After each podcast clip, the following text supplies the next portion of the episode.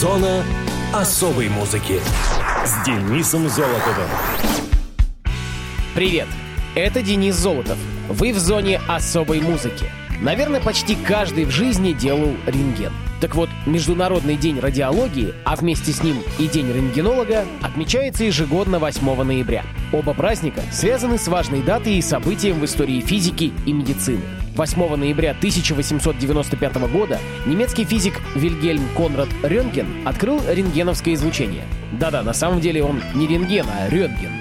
Эта медицинская дисциплина получила название радиология. Всего через год после открытия появился первый рентгеновский аппарат, началось производство рентгеночувствительной пленки, а после начали открываться рентгенологические кабинеты и клиники.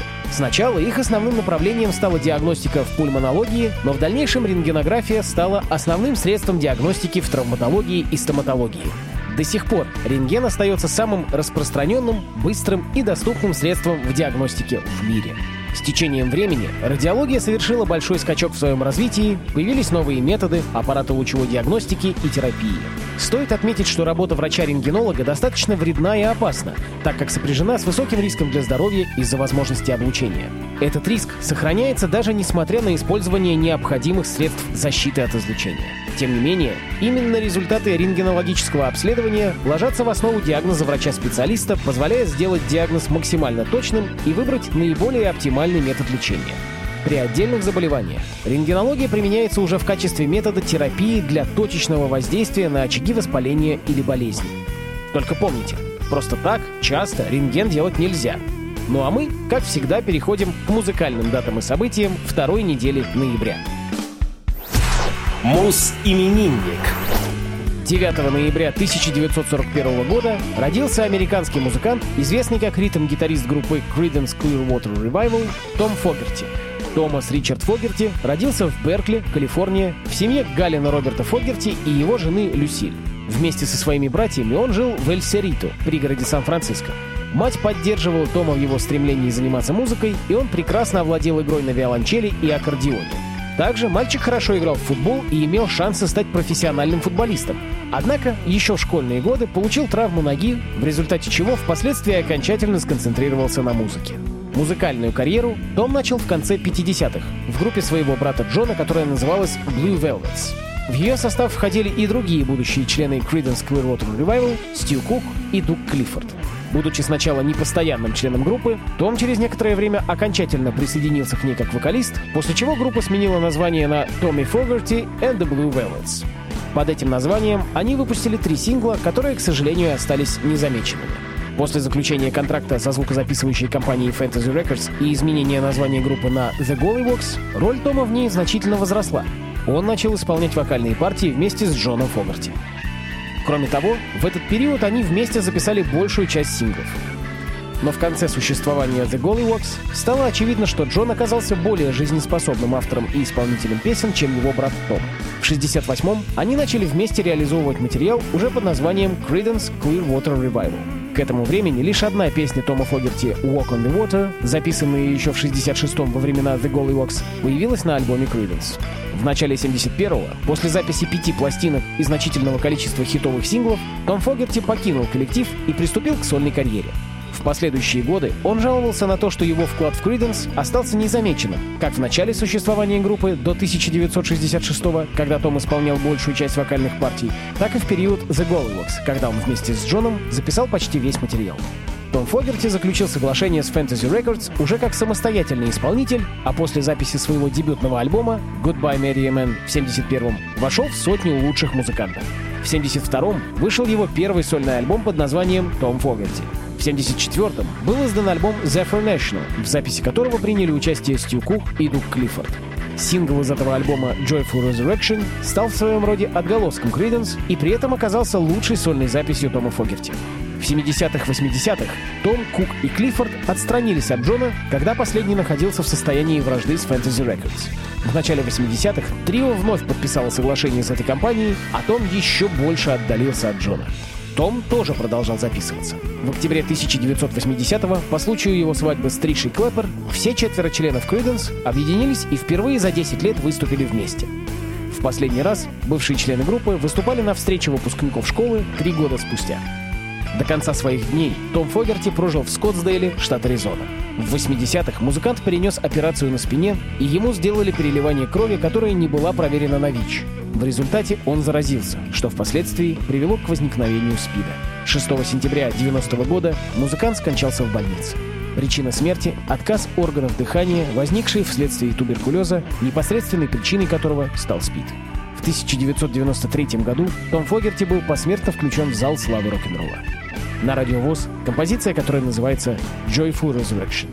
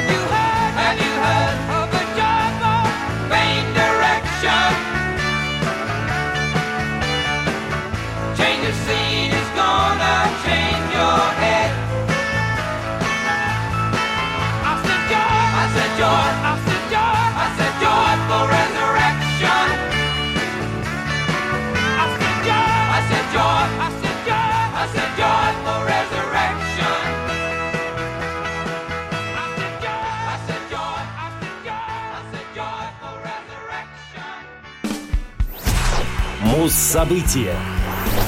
10 ноября 1981 года Мотли Крю выпустили альбом «Too Fast for Love». «Too Fast for Love» — «Слишком быстро для любви» — дебютный студийный альбом американской глэм-метал группы. Диск вышел менее чем через год после того, как коллектив образовался. Отпечатанный тиражом 900 копий, сам издат альбома был выпущен на собственном лейбле коллектива Leather Records. Он содержал в себе 10 треков, полных грубой агрессии, ярких образов и развязности, которые соответствовали шумихе вокруг уже громкой репутации группы. Став составом, чьи клубные концерты в то время были обязательными для посещения, Мотли Крю перенесли свое задиристое поведение, которое они демонстрировали на сцене, на собственные вечеринки после концерта, проходившие в доме коллектива. Этот дом был едва обставлен мебелью и говорил о том, что музыканты жили в суровых условиях. Хотя у Мотли Крю, возможно, не было достаточно денег на еду и бытовые нужды, выпивка и наркотики никогда не были для них дефицитом. Уже тогда, отдаваясь всецело образу жизни рок-звезд и обожая такую жизнь, группа стала создавать одну из самых легендарных карьер в истории рока, начало которой было положено выпуском альбома «Too Fast for Love». Альбом в основном был написан еще до того, как коллектив полностью самореализовался. Ники Сикс ранее был участником группы под названием «Лондон», и он уже писал музыку самостоятельно, но при этом чувствовал, что она не подходит для Лондона. Он держал эти песни в запасе и готовил их для своей новой группы. Продюсером альбома был Майкл Воджер. С некоторыми перезаписанными частями диск был повторно издан Роем Томасом Беккером 20 августа 1982 на Electro Records. В то время альбом достиг только 77-й позиции в Billboard 200 в США, но в конечном итоге получил платиновый статус. Он смешивает элементы панк-рока, глэм-рока и хэви-металла. Идея обложки взята с альбома Sticky Fingers группы The Rolling Stones. На ней крупно изображен глэмер, снятый на уровне пояса, так что видны лишь низ кожаной рубашки и верхняя часть кожаных штанов, чуть выше колен. Правая рука героя показывает культовую козу. На сайте metalrules.com альбом занял 31 место в списке 100 грандиозных альбомов хэви-металла. Синглами с пластинки выпускались песни «Stick to Your Guns», «Toast of the Town» и «Life Wire». Вот ее-то мы и послушаем. В эфире Motley Crue.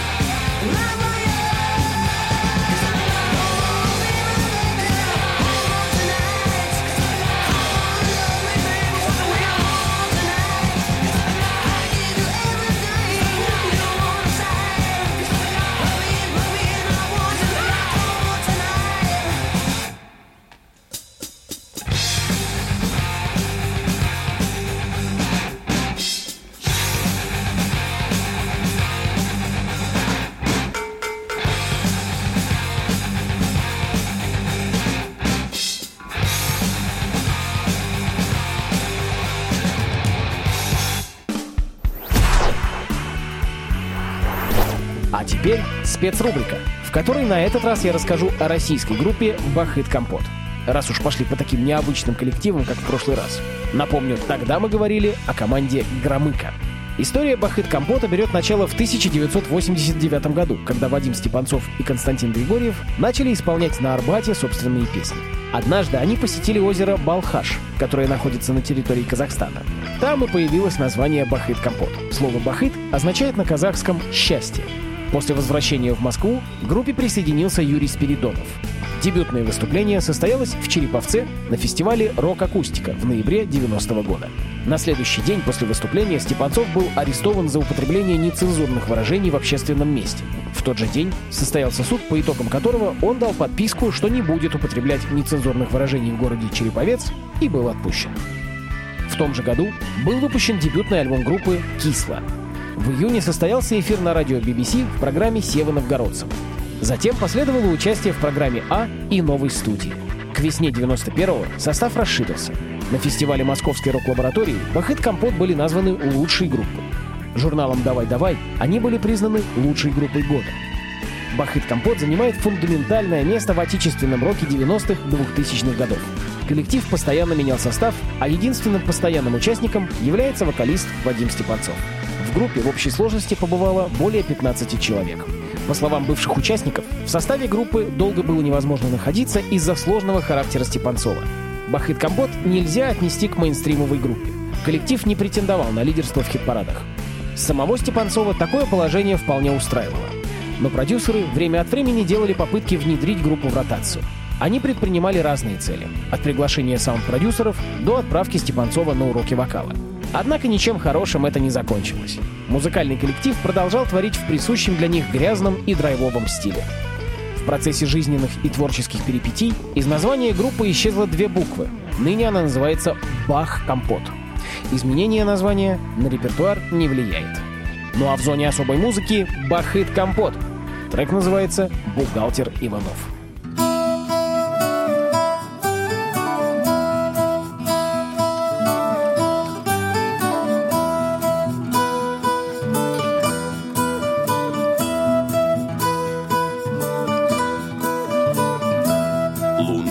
Ущербный лик встает из-за холмов. В лесу продрогший фавн играет на сопелке.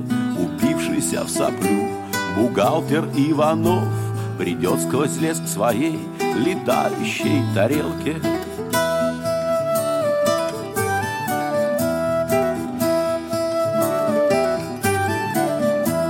Он не бухгалтер, нет, он чужезвездный гость, Застрявший навсегда среди российских весей. Он космолет разбил, и здесь ему пришлось Всерьез овладевать нужнейшей из профессий.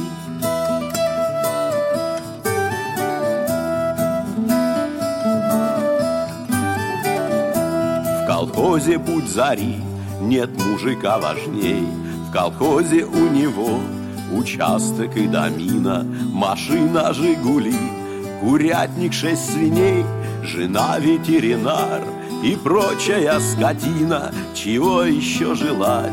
Казалось бы, живи, работай, веселись, культурно развивайся, читай Декамерон, смотри цветной ТВ, а то в облдрам театр на выходной смотайся.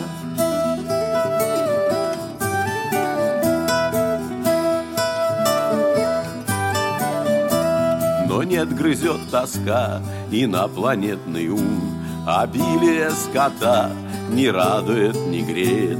Искусство и ТВ не возбуждают дум. Бухгалтер Иванов пьет водку и звереет Как волк голодный он в полночный небосвод Вперяет иногда тоскливые гляделки И принявший стакан Потом другой идет к запрятанной в лесу летающей тарелке.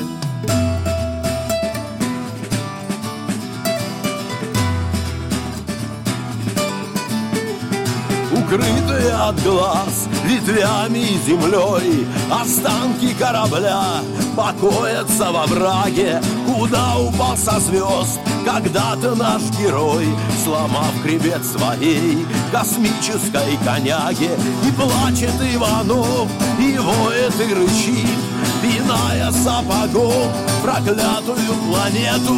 И глядя на него, вселенная молчит.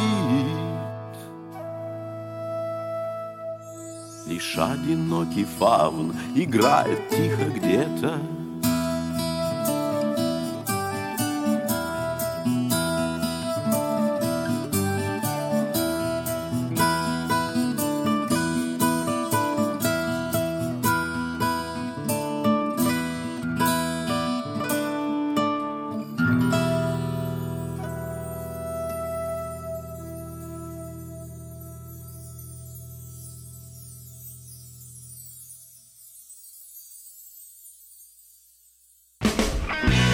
Зона особой музыки с Денисом Золотовым. Хочешь услышать о своем любимом исполнителе? Записывай адрес зона дефис музона собака яндекс.ру. А на сегодня все. До встречи.